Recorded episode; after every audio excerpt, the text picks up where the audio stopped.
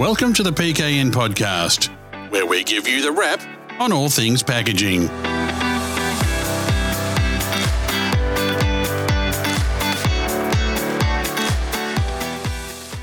Welcome to the PKN Packaging News Podcast. My name's Grant McCarran, and as ever, I'm joined by Lindy Hughson, Managing Editor and Publisher of PKN Packaging News and the host of this show. G'day, Lindy. I believe we've got a lot to unpack on this episode. Well, we certainly do, Grant, because once again, it is time for our regular monthly podcast that covers the top news stories shaping change in Australia's dynamic packaging industry. And today I'm joined by my colleague, food and drink business editor Kim Berry, which is very exciting because it's Kim's debut on our our monthly packaging wrap. um, we're going to take a, it, it is, is, Kimmy, welcome. Um, we're going to take a closer look at the news that's made headlines in the world of packaging. Uh, indeed, and what a global what a global take we're going to have this month, Lindy. And I'm very excited to be here. Uh, so it turns out you have been travelling around the countryside and overseas it's been a full six years since uh, the, the last event, and Interpack, the world's biggest packaging and processing show, certainly came to town. So we want a full and thorough debrief. What was it like? Tell me everything. Well, Kim, that could take us hours, so I can't. I've got to condense it into a couple of minutes here. But it was an amazing experience. First of all, just to be back in Messe Dusseldorf, to be back walking those many, many, many, many halls. There's, there were 18 halls. There were 2,800 exhibitors. There were over 150,000 visitors by the time the show had um, come to its end. It was I would say a triumphant return for the Interpack organizers. I spoke to the Interpack director, um, and he was over the moon. Thomas Doss, he told us that um, it was all that they expected and more. There was so much to see. There were so many new kind of little sideshows as well. We just couldn't get around to it all. PKN was on the floor. We were reporting um, in video format. I was blogging online. Um, and we certainly were getting a lot of reception back home, which was great because people were saying, thank you. It feels like I'm at the show. And that was really. Yeah, it, well, it yeah, really did. So, it did. It was like, and it just seemed so, um, the energy, you could just feel it through your videos that there was just so many people there and they were just oh really excited they were excited and it was unanimous that there's no, there's no um, going away from these trade shows, from that in person event where the machinery was just something to behold, to see everything in working. They had full scale machines working. Other people had uh, different experiences on their stands. And of course, in materials, you could touch and feel things, you could have conversations face to face. And I think that makes a huge difference. So this year, the exhibitors were really focused on showing visitors how to change the game when it comes to sustainability, to automation, and to digitization, and so much more. Sustainability and the circular economy were definitely no surprises, hey Kim, the hottest, hottest topic. uh, signage was everywhere, mm. clever slogans, you know, come full circle with us, and that sort of thing. Uh, talking to the messages of circularity. I saw sustainability misspelled so many times. Natural misspelled without its R. But this stuff happens when you're quickly putting your exhibit together. Um, and some ideas I bet, way off kilter, like bye bye plastic forever. Of course, we're not going to have a world without plastic. We know that. Anyone in packaging world knows that. And um, one interesting one, which I still can't work out exactly what it meant, using biodegradable plastics to fight against white pollution. Now, I'm not sure what white pollution is, as in white noise, but as in pollution coming from other countries. Um, maybe that's you know, pl- or is it plastic pollution? That's white pollution. I just couldn't get it, so um, I couldn't get any answers on that one at all. But anyway, more of that and not. That's probably a that's probably a good case for you know just just running your slogan past everyone in the office first, just to see like people like. Mm I think people might wonder what that is. Uh, so as I like as I was saying, the videos that you were you were sort of sending back uh, were so energizing. But then the stands, they looked amazing. They looked like a whole building themselves. well, I think the one, one, one in particular looks like a one factory. in particular that I showed, and I did a little video of, which went off the scale with impressions, which was quite interesting to me as well, was that of Schutz. Now, Schutz is a global company, has Australian a huge Australian operation as well. They specialize in intermediate intermediate bulk containers, IBCs as we know them. So also big drums and stuff for carrying food products, chemicals, agrichem products, all um, in bulk. So they had a double story stand with pillars that were lit up with magnificent digital displays to speak to the themes which were centered on sustainability and on containing everything that matters. So at one point, we even had the barrier reef making an appearance in video, digital video on these these um, pillars. It was amazing. The messaging was all around the green layer, which is a 30% recycled content barrier layer, which uh, Schutz inserts um, as one of the layers inside these plastic bulk containers. That layer is made from recycled content that is recycled at Schutz's own plant as a result of their take back program, which is called the ticket service, by which they get companies to give back the, their bulk containers so that they can be re- washed, reprocessed, recycled, reconditioned, or completely recycled. And they take other people's bulk containers as well, which is kind of cool. The other stand that was super impressive was TNA's. They had built it entirely. It was a completely new look for TNA. They built it out of material that can all be recycled. Um, but the best part was a booth that allowed you to have an extended reality, so XR, uh, virtual factory experience. Um, you could watch the whole potato chip making process from woe to go. Um, and it was really to demonstrate their expertise in how using extended reality um, allows them to test an entire line before any in- installation happens so they can you know kind of show you your factory as it's going to be and how it will operate exactly they had lots of innovation on show, including a new autosplice model for attaching to uh, the latest iteration of the Robag ver- vertical form fill seal machine. Um, but the good good part of a lot of the equipment on show as well, including a 3D model of full, a full confectionery line, was that every part of those that machinery on that line was made in Australia. So it was a really great show. We saw I saw Nadia Taylor there. She made a cameo appearance as a sim in that She's a good egg, that woman. As a virtual in that virtual factory tour. So that was really cool. And yes, she certainly is a good egg this is that's all the machinery but then what about the materials that they're sort of making all this stuff with a lot of the innovation was not new to us because we're at the cold face of receiving the news all the time. So that was one of the comments that I um, was hearing from my other journalist friends in my IPPO fraternity, my packaging press fraternity, and also from some of the trend watchers there, like Paul Jenkins from the Pack Innovation Hub. So there's a lot of tweaking and improving of materials. But some of the interesting trends um, that were happening were uh, that there was a lot more material innovation around material that contains post consumer recycled content.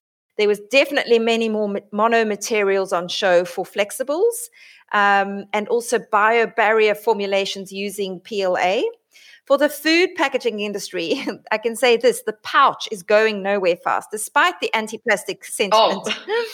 um, the virtues of flexible packaging were being sung loud with a focus on their lightweight and recyclable properties. So, their whole whole of life cycle analysis and that aspect that they are still despite the fact that um, soft plastics is in the hard to recycle category they are still a better proposition than certain other uh, types of packaging in, in certain applications of course, paper based flexible options have proliferated. In fact, I mean, we've seen that um, with the whole trend coming here with the Mars confectionery wrapper that we've spoken about before. Paper based uh, put in a very strong, strong showing, paper based everything everywhere people were careful about claims. I found that quite interesting. I did like one particular wrapper for lettuce. So imagine going to the supermarket, not having it wrapped in a flexible plastic film, but instead in, in a flexible paper. Um, and it said almost without plastic. That was its claim because the layer that was used was very slight, but it's still classed as plastic. And then another interesting innovation for food packaging that involved both plastic and fiber based. Uh, this one I saw on the Greiner packaging stand. It was a a, imagine a yogurt cup and you know how with some of the yogurt cups you can just have a little paper zipper thing that you tear off and then the paper comes yes. separate well you don't need to have this anymore yeah. with this thing that they've uh, innovated. Forgot the name of it now, but it's a self-separating cardboard plastic cup. So the cardboard is wrapped on; it is not um, glued on in any way. But when the when the thing is crushed at the MR at the MRF, um, the plastic and the cardboard automatically separate. And so, with sophisticated sorting systems, you can sort the two out. So, yep, that was kind of interesting there. Well, we've talked. You've, you've sort of informed me before about labeling and, and packaging and how the issue when there are glues involved and and how that can really change, you know, the recycling ability or timeline or, or process. So to for them to have you know developed for Greiner to have developed a, a product that doesn't actually need the glue and can just separate like that at the MRF is, I mean, you know, from the cheap seats over here, um, you know, yeah, I understand. I understand cool. from some of my people who do know. I had some industry insiders there that I draw on that it's not an entirely, entirely new idea, but it is. They have brought it to market. It has been commercialized in Austria for a yogurt pack. So in that sense, it is it is new, and um, yes, it is this, a step in the right direction because keeping our material streams clean is certainly somewhere we need to aim for. So then, what about uh, food service packaging? That's always uh, you know a big sort of conversation in terms of you know keep food keeping food safe and um, and delivering it uh, well so what did you see in that well sector? again here we see lots of um, alternatives to plastics and there were heaps of food service displays showing um, sort of those food food trays made from sugarcane based materials made from uh, fiber based materials as well um, we one of the interesting stands was the dry molded fiber specialist PulPac. That was their first time at Interpack. It's a relatively new company, um, very interesting development. It's not only a new way of making packaging, so forming it through dry, dry, dry molded fiber, um, it's also a new way of doing business because PulPac is backed by some of the huge players in the industry, Amcor being one of them. Um, and they are helping fund the research and development and also the technology development behind this whole process. So they're making things like um, coffee cups and, and the lids so that they are made from fiber, not from plastic anymore. And one of the right. interesting projects is called the Bottle Collective, and they had on show there some of their dry molded fiber paper bottles. I mean, effectively a fiber based bottle. Wow. So, um, of course, uh, sometimes tricky to see how they're going to scale this, but but I do feel confident mm-hmm. when uh, there's a collaborative process happening with big big players like Amcor who really do pride themselves on identifying good ideas and taking the innovation to the next step. Um, and then mm, I think that's always so reassuring, isn't it? That when you do start to see those collaborations really starting to pay dividends? Definitely. I mean, we saw that earlier, the conferences that we've been speaking to, everywhere that word collaboration comes up. We cannot do this in isolation. No packaging company is an island. We do need to collaborate with partners, with brand owners across the, the full value chain. The other thing that I saw that was interesting for takeaway food containers um, and also for shipping foods uh, where previously expanded polystyrene had been used, and we know EPS is a big no no.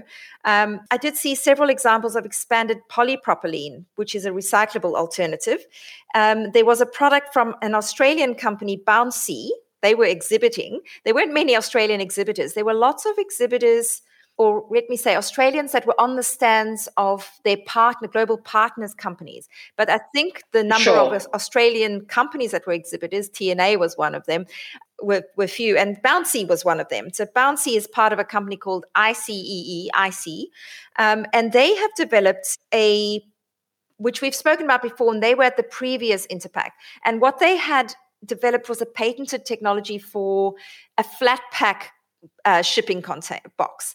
Now, the ICE containers were expanded polystyrene, um, but this bouncy one is expanded polypropylene.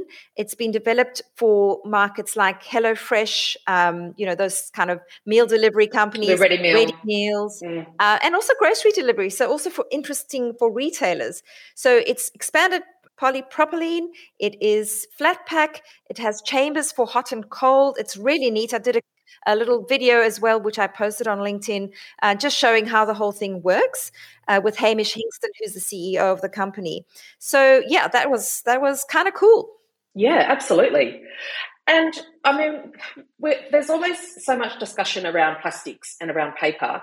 So what about metal? Like, does what's happening in metal?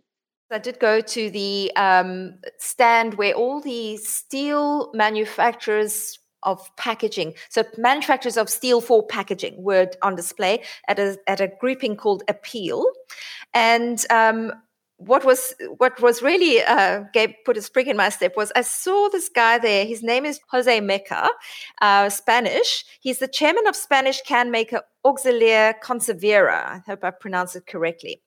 Um, and last Interpack in 2017, I sat down with him and we did this little video that went gangbusters, um, all about their can, which was a new system called OpenVac.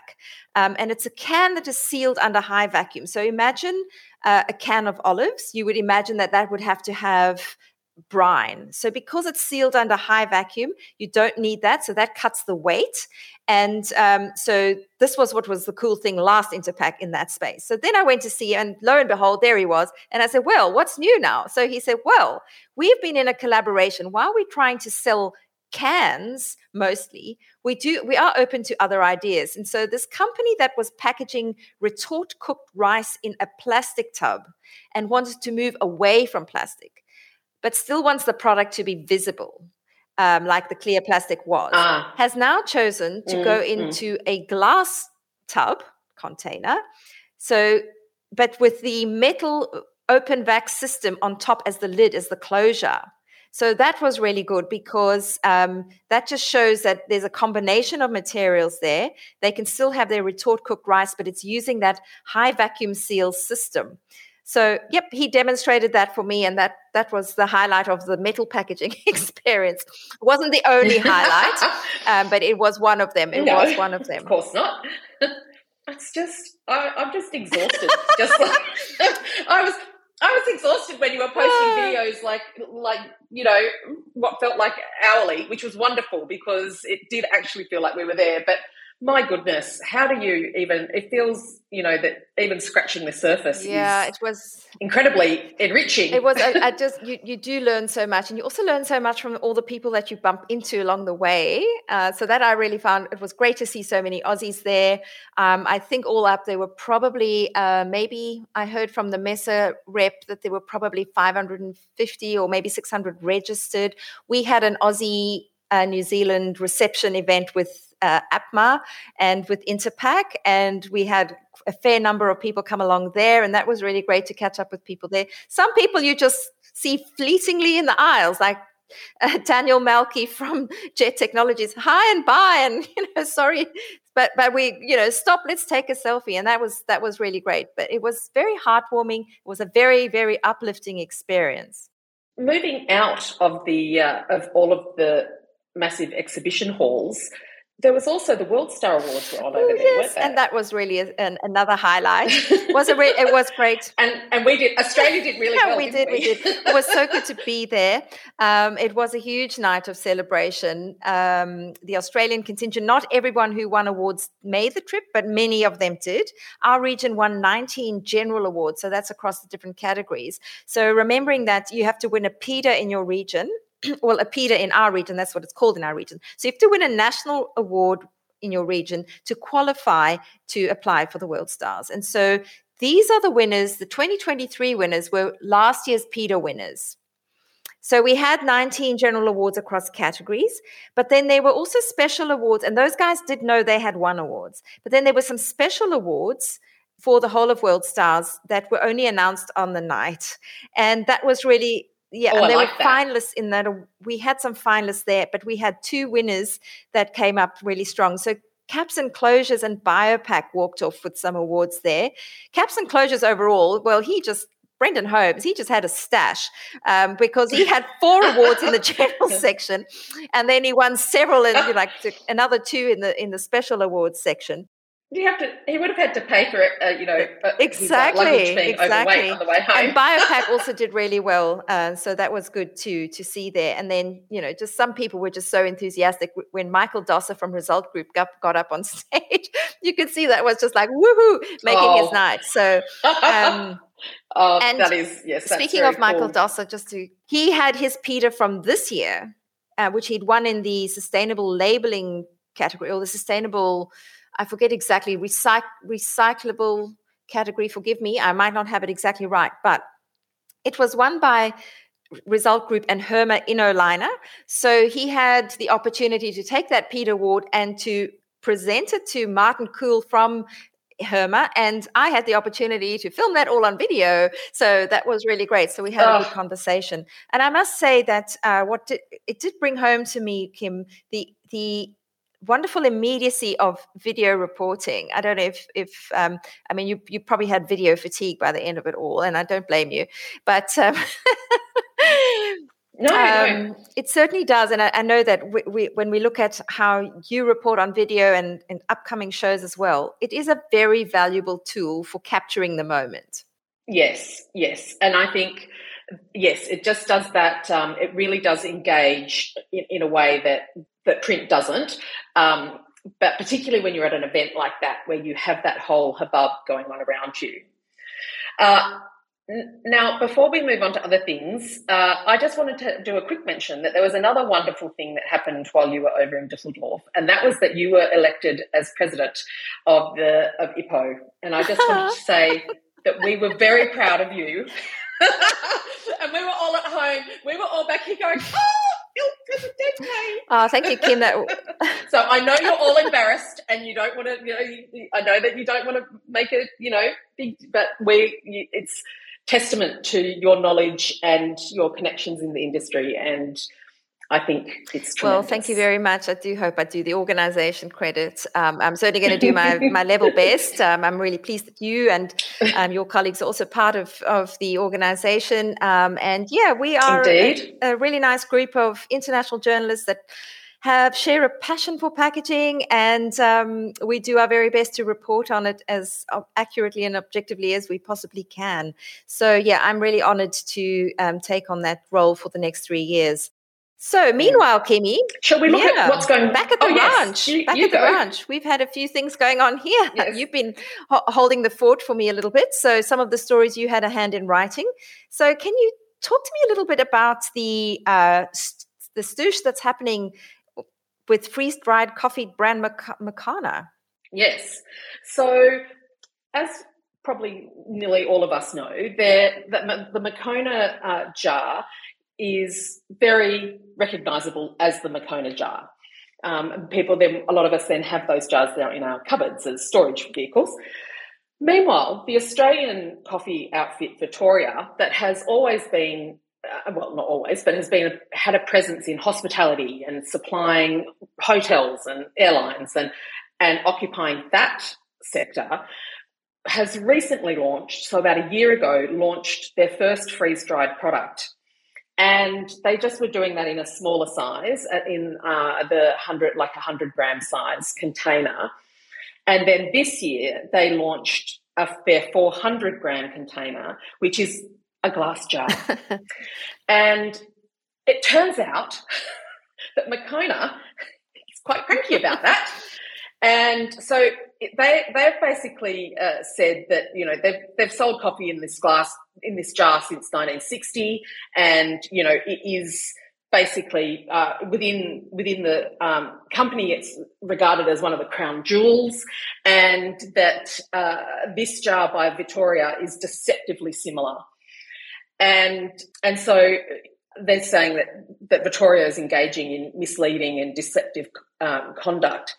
Interestingly, you know, Moccona's did a uh, sorry, Vittoria did a cross claim, just saying, well, it's a jar. You can't trademark it like it's a jar. So uh, you know, their trademark for that is invalid and should be removed.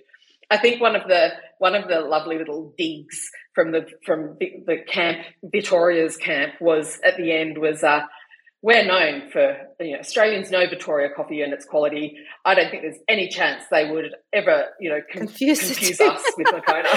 yeah, well, look, it's going to be interesting. and it was like, oh, this is going to be interesting. It's go, you know, it goes back to it goes back to that original, you know, the the famous does Cadbury own the color purple?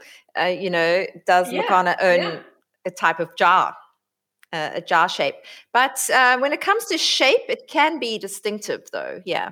Yes, it can. And look, when you do actually look at them, the jars side by side, but you know, from my you know point of view, then they're completely different. One is just a straight canister, and the other one is Moccona's jar. But Interestingly, just a, a, quick story regarding another trademark is that the New Zealand uh, IPO has just rejected uh, a request by the uh, honey producers in New Zealand to put a trademark on Manuka honey.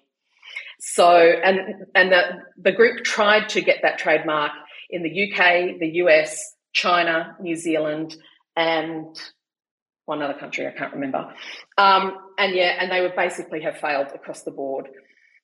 I mean, it's it, you know, Manuka honey comes from a particular um, genus of a tree of a shrub, and Australia has something like 35 of the 37 variants. So it was always going to be pretty tenuous as to how you could say that's not Manuka honey that's only just happened. yeah, well, so it is because it, it's going to come down to how it's labeled. It's packaging, you know, it, it does pertain to that. So that is a very interesting mm. story. Uh, Nestle Australia this week has launched a new refillable packaging system for its toddler milk formula. The the brand involved is Nan Supreme Pro. I'm a long way from having uh, milk formula in my house, but it explores ways to reduce packaging and test new packaging system. That's why they're doing it because they're exploring all these things. Um, I spoke to Karunya Adiputra. Um, he's the guy who heads up this section, this division of Nestle, and he said that the unique refill system um, comprises a reusable stainless steel can, lightweight pouches that go inside the tin a specially designed lid to keep the pouches snugly in the can, and a scoop that is now made from 95% renewable plant based plastic. It all sounds good, doesn't it? So, parents, Kim, can reorder the refill pouches as required online, or they sign up to a subscription service. So, Hopefully, um, if this does take off, the refill system will result in 40% less primary packaging weight um, over a year when you compare it to a counterpart tin, tin in the range. So they're testing this, trialing yeah, this. Sure. It looks like it's come to market. Um, so it does look like an interesting system. There has been um, less development than I would have thought, perhaps, on the whole refill process. So it is it, it's good to see something more come to market. I, think it's I think it's because once you're in the realm of infant formula and toddler formula, the the purity in, the, in terms of the how clean it is and that it hasn't been that it's clearly not tampered with and that its um, its production method has been all in you know done in an incredibly pristine environment probably has slowed down this move to looking for refillable pouches that you can then pop back into your tin. Uh, but uh, you, you, know I, I sort of think it's a really exciting development and that hopefully yeah will, i mean it is an interesting one be too successful. because um, you know before you just had the can so now you're having a can yeah. that you are refilling and you're introducing a plastic element so this goes to the argument that the plastic pouch still has a very strong life and has its plastic applications pouch. here mm. so anyway i did want to also move on to another piece of interesting news. Um, just an appointment, which I feel is worthy of mention because Tetra Pak has got a new, um, the Oceania business has got a new MD because former MD Andrew Pooch, who's been with the company for 35 years. And I did just want to acknowledge that Andrew has done a remarkable job and has been a wonderful friend yeah. of packaging news certainly um, over the time that he's been in the role here in australia. So he has been replaced by boris munster um, and we're looking forward to i have met boris. I met him on the occasion of the opening of that beverage recycling facility that's in partnership with Saveboard, which was very exciting. And I had both Andrew and Boris there, where I kind of heard the news ahead of the news. Uh, don't you love that, Kim? it's kind of good. Yeah, I know. I do. We do like I having, do. That's our, that's having the exclusive. Favorite, that's my favorite time. yes. Anyway, so um, well done to Andrew for his tenure, and good luck to Boris for his as he comes in. Absolutely. And uh, I see that there's more craft oh, gin. oh, yes. Do we need another bloody gin, as they say? but yes, we do. Apparently, Look, we certainly you know, do this one, of course, of course. This one has been designed for Margot Robbie and friends, no less. So you know, nothing like throwing a famous name behind an alcohol brand. Okay, um, apparently um, conceived in in LA or somewhere like that, um, but also wanting to bring in the the whole Aussie lifestyle food and drinks world in this conception yeah but cleverly cleverly they went to one of the what I who I consider one of the top beverage packaging design companies, and that is Squad Ink. So here we have um, a a duo, Terry um, and Matthew Squadrito. They are twin brothers, creative directors in this company. They are the people behind those beautiful packaging that we saw for Archie Rose when they first launched and so on. So, um, oh, and they oh, always okay. take great care at selecting a bottle and really trying to get the brand story through. Now, this gin is uh, made, it's distilled. Let me get the right food term here, Kim, right beverage term. Yes. It's distilled in Byron Bay at the Lord Byron Distillery. So it oh, is actually made on home soil. I'm sorry, just a moment it's of cynicism. home soil. of course it is. Where else yes. could it be made? Um, and they've fashioned a bottle or they've selected a bottle. The bottle's been made by Saverglass, and they've selected a bottle that looks kind of like a hip flask, but it's bigger than that. It's a 750 ml. It's got that sea glass look to it. So as if it's been washed up on the shores oh, of yes. Byron Bay. Yes, wonderful, wonderful. Yes.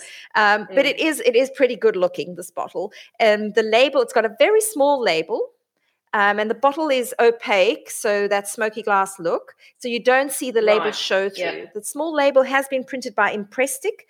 The glass bottle, as I said, was supplied by Saverglass, and the custom stopper has been made by Supercap. So all up, I haven't tasted it yet because I went online to try and order one, but alas, it is sold out. Surprise, surprise.